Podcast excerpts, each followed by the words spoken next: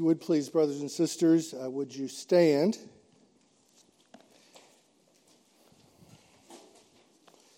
And uh, turn, if you can grab one near you, to um, 1 Timothy chapter 3. I'm going to read verses 1 to 15. Uh, the bulletin only has um, through verse, um, goes down through verse 17. Um, but I'm going to be emphasizing through verse 15. This is 1 Timothy chapter 3 beginning at verse 1, page 992 in the Pew Bible. The saying is trustworthy. If anyone aspires to the office of overseer, he desires a noble task. Therefore, an overseer must be above reproach, the husband of one wife, sober minded, self controlled, respectable, hospitable, able to teach, not a drunkard, not violent, but gentle, not quarrelsome, not a lover of money. He must manage his own household well, with all dignity, keeping his children submissive. For if someone does not know how to manage his own household, how will he care for God's church? He must not be a recent convert, or he may become puffed up with conceit and fall into the condemnation of the devil. Moreover, he must be well thought of by outsiders, so that he may not fall into disgrace, into a snare of the devil. Deacons likewise must be dignified, not double tongued, not addicted to much wine, not greedy for dishonest gain. They must hold the mystery of the faith with a clear conscience. And let them also be tested first. Then let them serve as deacons if they prove themselves blameless. Their wives likewise must be dignified, not slanderers, but sober minded, faithful in all things. Let deacons each be the husband of one wife, managing their children and their own households well. For those who serve well as deacons gain a good standing for themselves and also great confidence in the faith that is in Christ Jesus. I hope to come to you soon but I am writing these things to you so that if I delay, you may know how one ought to behave in the household of God, which is the church of the living God, a pillar and buttress of the truth. The word of the Lord. Gracious Heavenly Father, thank you for this chance to be together this morning. We pray, Father, that you'd send the Holy Spirit powerfully upon us, the same Spirit that moved Paul to write these words to Timothy. May that same Spirit, Father, open our ears and our hearts and give us grace that we might hear your voice for Jesus' sake. Amen. Amen. Please be seated.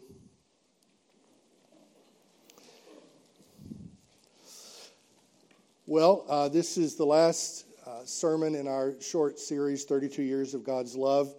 Uh, we've been thinking for the past several weeks about all the ways God has blessed Metro Crest Presbyterian Church over many years, decades. God has been faithful and just. Why conclude with a section about church officers? Well, there's a couple reasons for that. Did you know we're getting ready to have officer elections? Uh, next month, we'll be inviting you to submit nominations for church officer. And so this gives us an opportunity to sort of reflect on that going into November and December as we look towards elections early next year. Uh, so that's one reason. But there's a more important reason. Uh, there's a great connection between officers and the government of the church and the church itself. Our theme today is the Church of Jesus Christ. And you can't really understand the Church of Jesus Christ unless you pay attention to how it is set up to be organized. Uh, Paul actually calls the church the household of God. Uh, he has a household, and we're a part of it.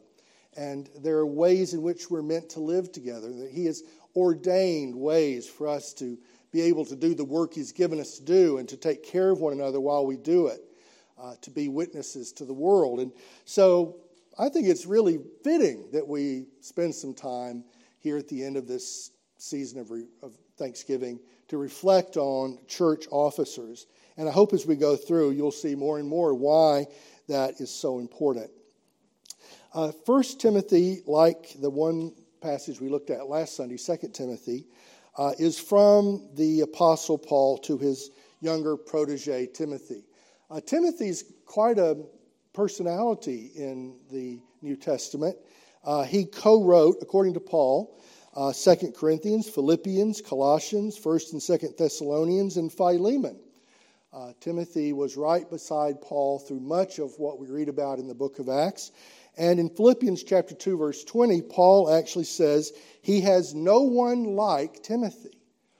They have a special bond, a younger man and an older man. They, they had served in mission together, they had done the Lord's work under very difficult circumstances.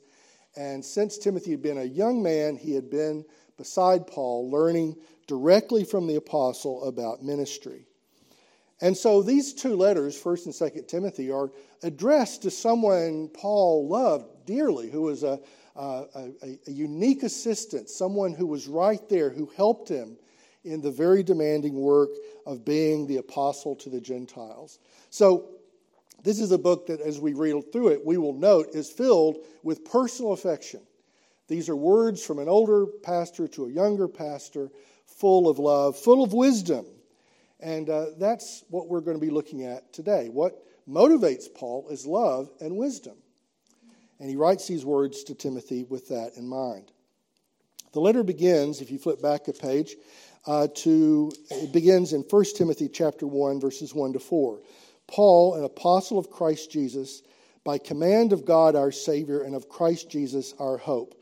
To Timothy, my true child in the faith, grace, mercy, and peace from God the Father and Christ Jesus our Lord. Verse 3 As I urged you when I was going to Macedonia, remain at Ephesus so that you may charge certain persons not to teach any different doctrine, nor to devote themselves to myths and endless genealogies which promote speculations rather than the stewardship from God that is by faith. Uh, Paul urges Timothy to remain in Ephesus.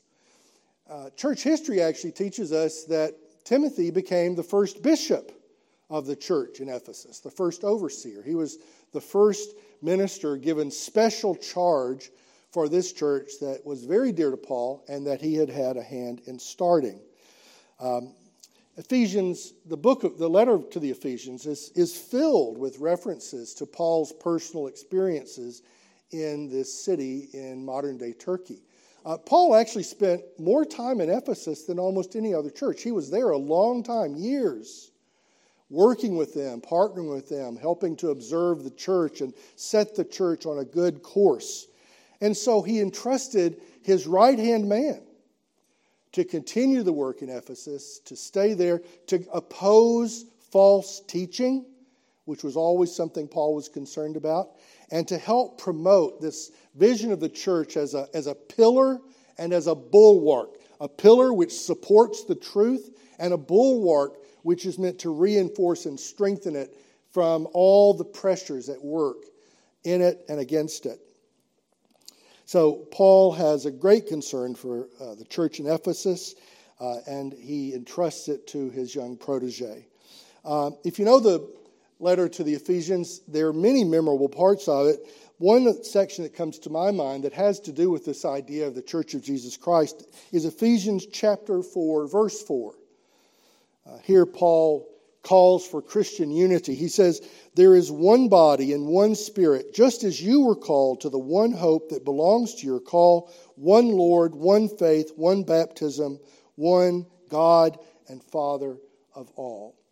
Uh, Paul to the church in Ephesus called for Christian unity.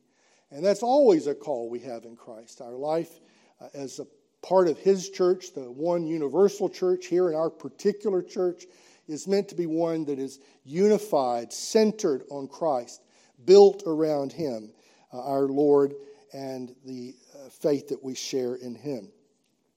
If you were to look at Ephesians chapter 4 and skip down to verses 11 to 16, Paul, having said this about the unity of the church and the importance of the church, in verse 11 uh, goes on to talk about how the ascended Christ, in verse 11, uh, he actually gives gifts to the church.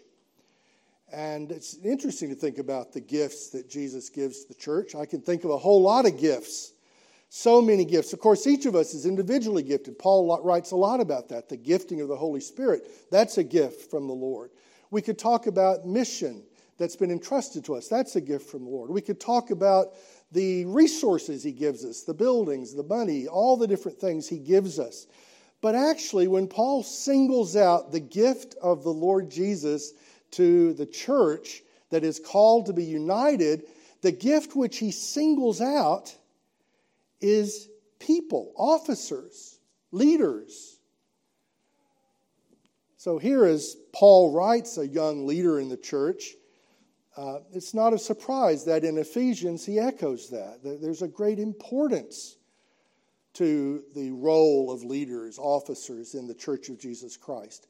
Jesus himself cares about that. Jesus himself presents, gives gifts of apostles and prophets, as well as teachers and pastors.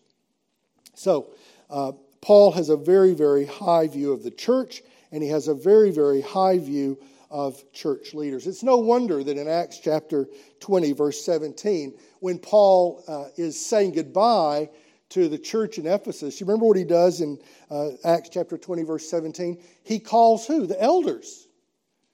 He calls the leaders of the church to come out to him, and he gathers around and he prays for them and he shares his heart with them. They share their heart with him and pray for him. It's, it's actually a, a very deeply moving scene where Paul, uh, who has such love for these partners in ministry, these co workers, who God has raised up in the life of the church in Ephesus. So there's, there's no doubt, whether you're looking at Ephesians, 1st and 2nd Timothy, uh, the book of Acts, really, there's no doubt anywhere that church leaders were very important to Paul. He loved them and they loved him. So, one of the ways Paul is expressing his love for the church is by talking to the church about officers. And that's what we're going to look at this morning. Uh, if you flip back to uh, 1 Timothy, uh, to uh, chapter 3, which is what we're going to look at in a second, I want to remind you of the context. In chapter 2, uh, Paul, who's writing to Timothy, first focuses on prayer. It's one of my favorite passages. Pray for everybody, including kings and those in authority. We try to do that here at MetroCrest. It's been a, a ministry that's been very important to me, and I think to you as well. Uh, he focuses on prayer. Uh, in verse 8, Paul focuses on the role of women. Now, that's interesting. Uh, Paul had a very, very high view of women. Uh, as a matter of fact, in 1 Timothy chapter uh, 2, uh, sorry, 1 Timothy chapter, sorry, 2 Timothy chapter 1, Paul actually singles out Timothy's mother and grandmother uh, Eunice and Lois for some special words of gratitude. He knew that they were responsible for teaching Timothy about Jesus. They were the ones who had introduced him to the faith through the scriptures, the Old Testament scriptures, which pointed towards the New Testament Christ. And so Paul singles them out as he often does. He often singles out women in his ministry. Paul had a very, very high view of the role of women. He loved the ministry of women, he valued the ministry of women. And, and it's right, he should do that, of course, because so did Jesus, right? Uh, Jesus surrounded himself with, with women who, who loved him as the anointed one, as, as the chosen one, who, who were among his very first worshipers and who were literally the first witnesses to the resurrection. Going against everything in Jewish culture and the culture of his day, it was to women that God entrusted the witness of the resurrection of Jesus.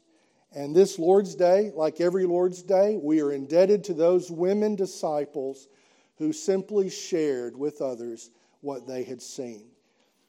So, Paul had a very, very high view of women, and we must have a high view of women as well. So, Kathy, thank you. Uh, Kathy uh, Collinsworth is a gifted, caring, committed Christian woman who has a role to play here at MetroCrest, coordinating us, helping us, supporting us in our role of caring for one another. That's a very, very important ministry. And Our mission team is also coordinated by a gifted, caring Christian woman, deeply committed to the Lord. Kathleen, thank you. And our Sunday school, and on and on. We have a high view of women here at Metrocrest. May it always be so, because Paul did, and more importantly, even because Jesus did. So in uh, 1 Timothy chapter 2, Paul talks about prayer. In 1 Timothy chapter 1, he talks about false teaching. Uh, in 1 Timothy chapter 2, he, he focuses in on the role of women. That's an important section to read and understand. It's so misunderstood in our day, but uh, Paul wrote about that. And then in 1 Timothy chapter 3, he turns to this interesting question about officers. Right after talking about the role of women, he turns immediately to talk about officers, the, the, the role, the dignity of officers. So let's look at that for a moment. In verses 1 to 7, we learn what Paul has to say about episkopoi. Uh, that's uh, a Greek word that means uh, overseer. Uh, it's used interchangeably with the word elder, uh, presbyteroi, elders. Uh, in verses 1 to 7, that's what we'll see. And then in verses 8 to 13, we'll see Paul shifting to focus on another church office, deacons or diaconoi, servants who are called to ministry as well. So let's see what Paul has to say to this church he loves, involving a young minister he loves, about the offices of the church that Jesus loves. First, overseers or elders. Look at 1 Timothy uh, chapter 5, verse 17, across the page from our passage this morning. Uh, Let the elders who rule well be considered worthy of double honor, especially those who labor in preaching and teaching. Uh, I point this verse out because at the very beginning, in Paul's mind, there were a couple of kinds of elders. There were elders whose responsibility was ruling, helping to lead, and there were elders also who had a particular responsibility to preach and teach. And here we are, 2,000 years later, and the Presbyterian Church in America still has that understanding. We still have ruling elders and teaching elders both with equal dignity, both with responsibility in the life of the church. Both are very important in Paul's understanding of church officers. In one sense, it's one office. In another sense, there are different functions within that one office assigned to different people according to gifts and circumstances and what have you. So, Paul in verses 1 to 7 focuses in on this office of overseer or uh, elder. He actually does use the word interchangeably several times. Uh, for instance, he, he talks about uh, the, the elders doing something as overseers. So it's well established that in Paul's thinking, and in fact in the New Testament, Tim, uh, St. Peter does the same thing. He uses elder and overseer interchangeably to describe different things going on within the same office. So let's think about this for a moment the idea of elders and overseers. Look at uh, 1 Timothy chapter 3 verse 1. If anyone aspires to the office of overseer, he desires a noble task. Um, this month before we start asking for nominations, this is a good thing to recognize. Uh, it, is, it is not necessarily uh, something uh, about ego that moves a person to uh, allow themselves to be put forward for church office. I think sometimes people are afraid they don't want to be egotistical. Well, Paul anticipates that concern as he writes to Timothy. He says, Anyone who aspires to church office, if it's on your heart to want to serve the church in the way that's going to be described, and the, in the way we see in Paul and in Timothy, if that's on your heart, if that's something that interests you, that is a noble task. Don't be deceived. It is a noble task to want to serve in the way that Paul describes. I'm hoping there are people in this room right now who will be open to that idea because it's a noble thing to be open to. And I hope there will be those among you in just a few weeks who will be willing to do that. And that's where Paul starts out, interestingly. It's a good thing. You're, you're not seeking personal glory necessarily, you're not doing something driven by ego. You're actually aspiring to do something noble. And the word translated noble really means beautiful. It's attractive. It, it helps the church when people are willing to serve and eager to serve. That's a good thing. And I encourage some of you who are sitting here today, and in fact, uh, all of us should be taking this to heart. How can I serve? How can I be involved? Speak to some of the team coordinators, speak to your elders and deacons, and consider yourself as a possible candidate for church office. So, uh, Paul begins there interestingly. And then he goes on to describe the qualifications. Verse 2 Therefore, an overseer, this is episkopos, an overseer must be above reproach, the husband of one wife, sober minded, self controlled, respectable, hospitable, able to teach, not a drunkard, not violent, but gentle, not quarrelsome, not a lover of money. He must manage his own household well with all dignity. Now, if you read through that list, it actually describes generally what every Christian man is supposed to do, what every Christian is supposed to do. We're all supposed to be people who are behaving in a way that is above reproach. We're all supposed to be self controlled and respectable and hospitable. Those are things that we all share as Christians. And Paul is basically saying every officer should have those gifts. Every person that Jesus calls to office, whom he gives to the church, will have those qualities, which are common to every Christian. So when we get ready to nominate officers, what we're looking for is officers who nobody's going to do this perfectly we're all sinners. We all live in families that have issues. But someone whose aim is this, whose, whose life is characterized by attention to these things. It doesn't mean that, that every officer has a perfect family. I am so glad that's not required because we'd have no officers, including me. We, we all stumble. And as a father, I've stumbled many, many, many times. So, what's being described here is not perfection. What's being described is where our heart is, where our attention is, what we're trying to do. And every officer should have these general goals. Uh, every Christian should have these general goals. And all Christians should seek the power of the Holy Spirit to live the kind of life Paul's describing. What stands out in that list, though, at the very end of verse 2, is that people called to the office of overseer or elder should be someone who is able to teach. That's the unusual quality, sort of the unique quality among the officers of the church who are called to be elders. They should have an ability to teach. Some translations call it aptness or a, a kind of a ability to try it, an aptness to do something. It does not mean, by the way, that every elder is a teaching elder. We've seen there's a distinction. There are teaching elders, there are ruling elders. Um, but every elder should have an ability to communicate the gospel. That's what's being talked about, not necessarily standing in a pulpit or even leading a Bible study, but being able to communicate in a teaching way the truth of the gospel. So every officer should have some ability to communicate the gospel in small groups, in Sunday school classes, at home, in one on one relationships, or standing in front of a congregation like I am today, should have some ability there. Doesn't mean you need to be a superstar. Certainly it doesn't mean you need to be an entertainer, someone who's responsible for making a, a lot of funny stories and jokes. That's an option. That can help. But what's really important is an eagerness and ability to teach the gospel. Why is that so important? Because the purpose of the elder and slash overseer is to help the church to grow into the truth. And if you have confused overseers, you will have a confused church. I mean, I've seen it so many times. The spirituality of the church will never rise significantly higher than the spirituality of its leaders. It's the, the leaders lead by teaching.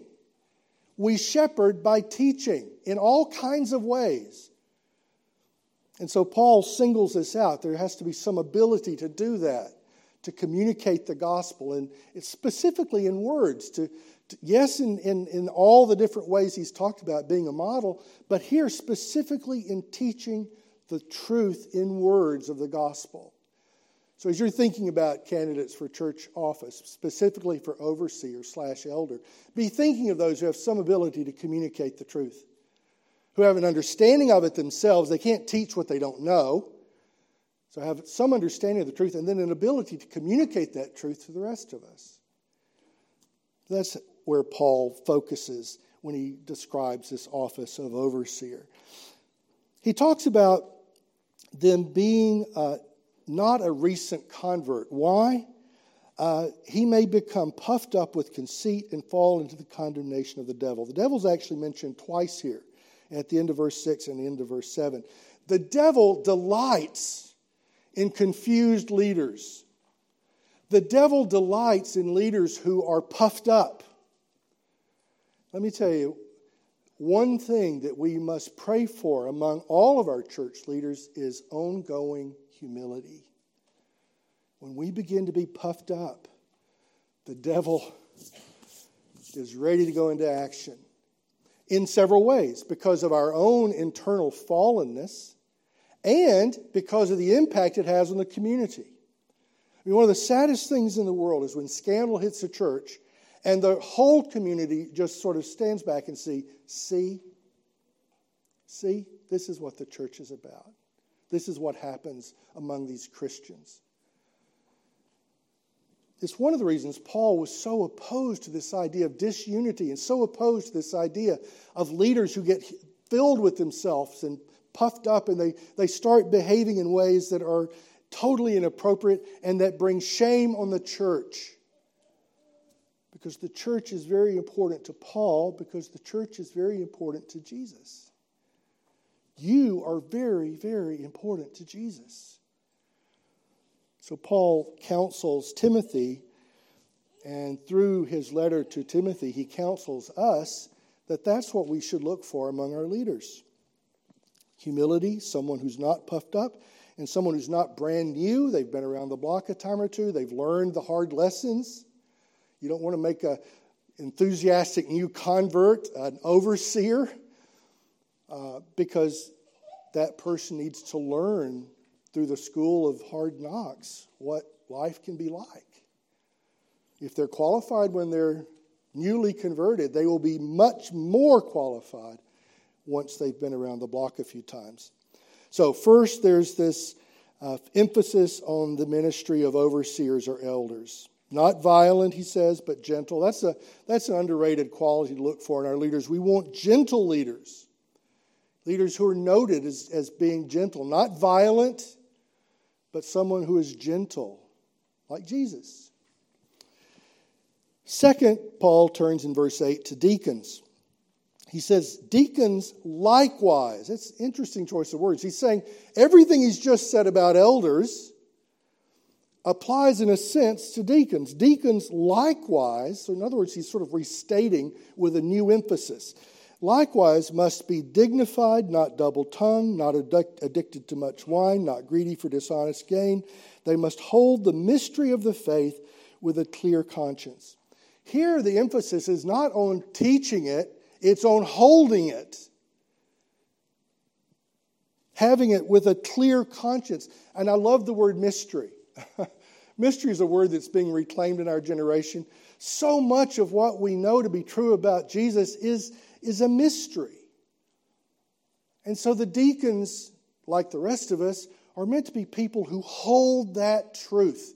You do not have to be a brilliant theologian to be an officer, overseer, or deacon, but you do have to hold the mystery of the faith. And that's the emphasis for the officer of the deacon. Let them also be tested first, then let them serve as deacons if they prove themselves blameless. And here, interestingly, Paul mentions wives because it is a, a ministry of the whole family. It's, uh, it's, it's the deacon and his family. Their wives likewise must be dignified, not slanderers, but sober minded, faithful in all things. Let deacons each be the husband of one wife, managing their children and their own households well. So again, it's a whole family ministry. And so Paul emphasizes that. You, you can't separate from the family. And interestingly, Paul came from a family that was split. Uh, sorry, Timothy came from a family that was split. Uh, Timothy was raised by a believing mother and grandmother, and at least until he became older, his father was not a Christian and did not believe the gospel. That didn't disqualify Timothy from being an officer because families can be messy. But the, the idea is what is the goal? What is the trajectory? What is the hope? What's the aspiration? What is the family aiming to be and to do? And Paul emphasizes there has to be this unity of purpose as the deacon is being prepared and called.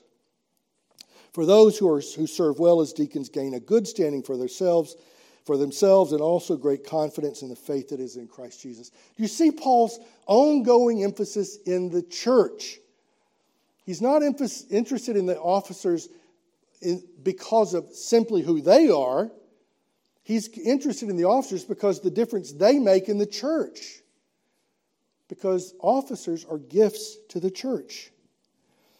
Well, Paul wraps all this up in verses 14 and 15. I hope to come to you soon, but I am writing these things to you so that if I delay, you may know how one ought to behave in the household of God. So all of this is being passed to Timothy and from Timothy to us so that we will know how the household of God is supposed to operate. How are we supposed to relate to each other? And that's a good question for us to ask 32 years into our life as a church. How, going forward, with all the experiences we've had in the past, all the things we've learned in the past, going forward, what is life in the household supposed to be like? Well, Paul has just told us. It is a, it is a household that is fully provided with leaders to help in the ongoing life of the church, to serve out its purpose as a pillar and a buttress of the truth. That's the role of the church and officers are called to help do that. And that's what the officers do together. Um, those who have not been trained when they are nominated and are approved by the session to stand for office will go through a year long training program, which will be starting in just uh, a few weeks early in the new year. Uh, and one of the books that I hope we will use and plan currently to use is called How Jesus Runs the Church by uh, Guy Prentiss Waters. I highly recommend this book for actually any interested Presbyterian because he actually goes through the biblical case for the form of church government we have elders and deacons and what the roles are, how we relate to one another, what the church is all about. Actually, one of the most interesting chapters is what is the church? How is it governed?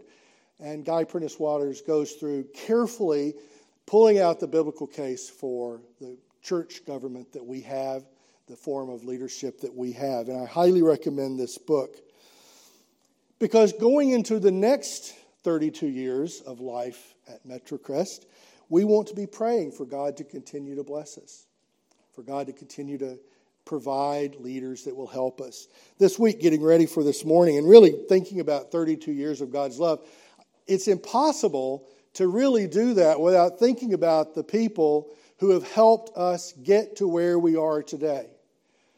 And I actually went through the 32 years worth of minutes and 32 years worth of records, pulling out every record I could find, and then coordinating with the, today's elders and deacons. And uh, I just want to say some names that maybe haven't been said in a couple of years from this pulpit. Hugh Comer. Uh, Hugh Comer was our very first elder at Metrocrest. Hugh Comer, Tom Gillum, uh, Jeff Warsing, they were our three first ruling elders who joined, uh, the one teaching elder at that time, to help launch MetroCrest. And we're indebted to them. Uh, they, they came into office in 1993. That's the same year they approved a philosophy of ministry. And guess what? 32 years later, 30 plus years later, we're going to be using their work as we think about the philosophy of ministry at MetroCrest today. We're going to be starting with what they put in place 30 years ago. We're going to be looking at that. It matters. So we're thankful to God for Hugh and Tom and, and Jeff. Uh, James Woods, who is on the session today, was elected as a ruling elder in the year 2000. Can you believe that? 21 years ago, James was first elected to be a ruling elder at our church. And here he is, 21 years later, still doing what the elder is called to do. Praise God for that. Steve Wallen, who is here uh, today, also was elected in the year 2000. Troy Carter, who's not here today, was elected in 2002. Bill Camp in 2007. John Fowler was elected in 2010. Uh, David Sheets was elected in 2015. Larry Perry is our most recent uh, elected uh, elder who was elected in 2021. Thank God for these godly men. All sinners, all imperfect, but all eager to do the work of helping to lead the church in being the pillar and buttress of the truth. Thank God for them. And same with our deacons. Alan Pond was our first deacon back in 1993. Jeff Colvin, who's here today, was elected a deacon in 2001. Jimmy Marble Uh, Joseph's dad was elected in, a, a, deacon in 2001. Paul Hargrove was elected a deacon in 2002. Bill Greiser of the famous Greiser dynasty uh, was elected in 2005. Uh, Henry Zettel, some of you will remember Henry Zettel, the late Henry Zettel, who was my son's uh, Boy Scout leader. Uh, the late Henry Zettel was elected in 2008. Brian Sterenberg of the Sterenberg clan uh, was elected in 2010. Tom Owen in 2013. Daniel Greiser was elected in 2015.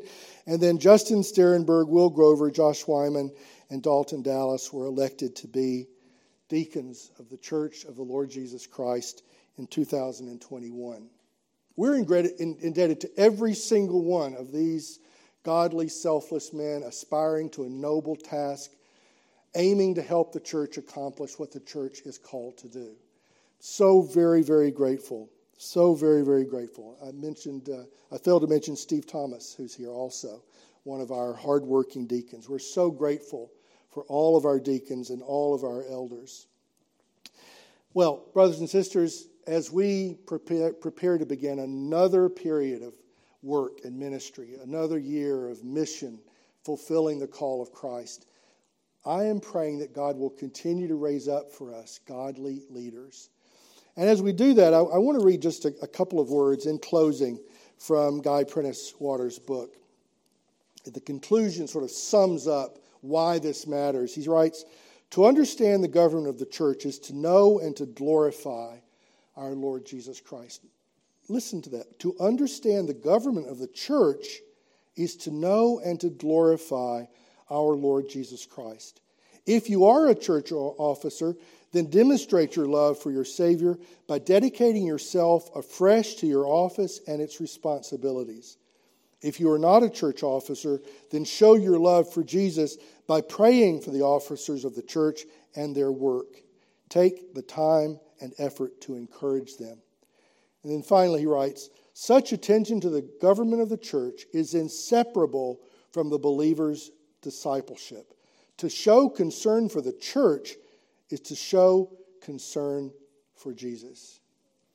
Brothers and sisters, pray for your officers, pray for those who are going to be nominated, pray for the process, the very human process whereby, using the gifts God has given us, we seek to discern the people He has given us so that the church can continue from strength to strength, can continue to be a bold and faithful witness to Jesus in the time to come as we await his return in glory.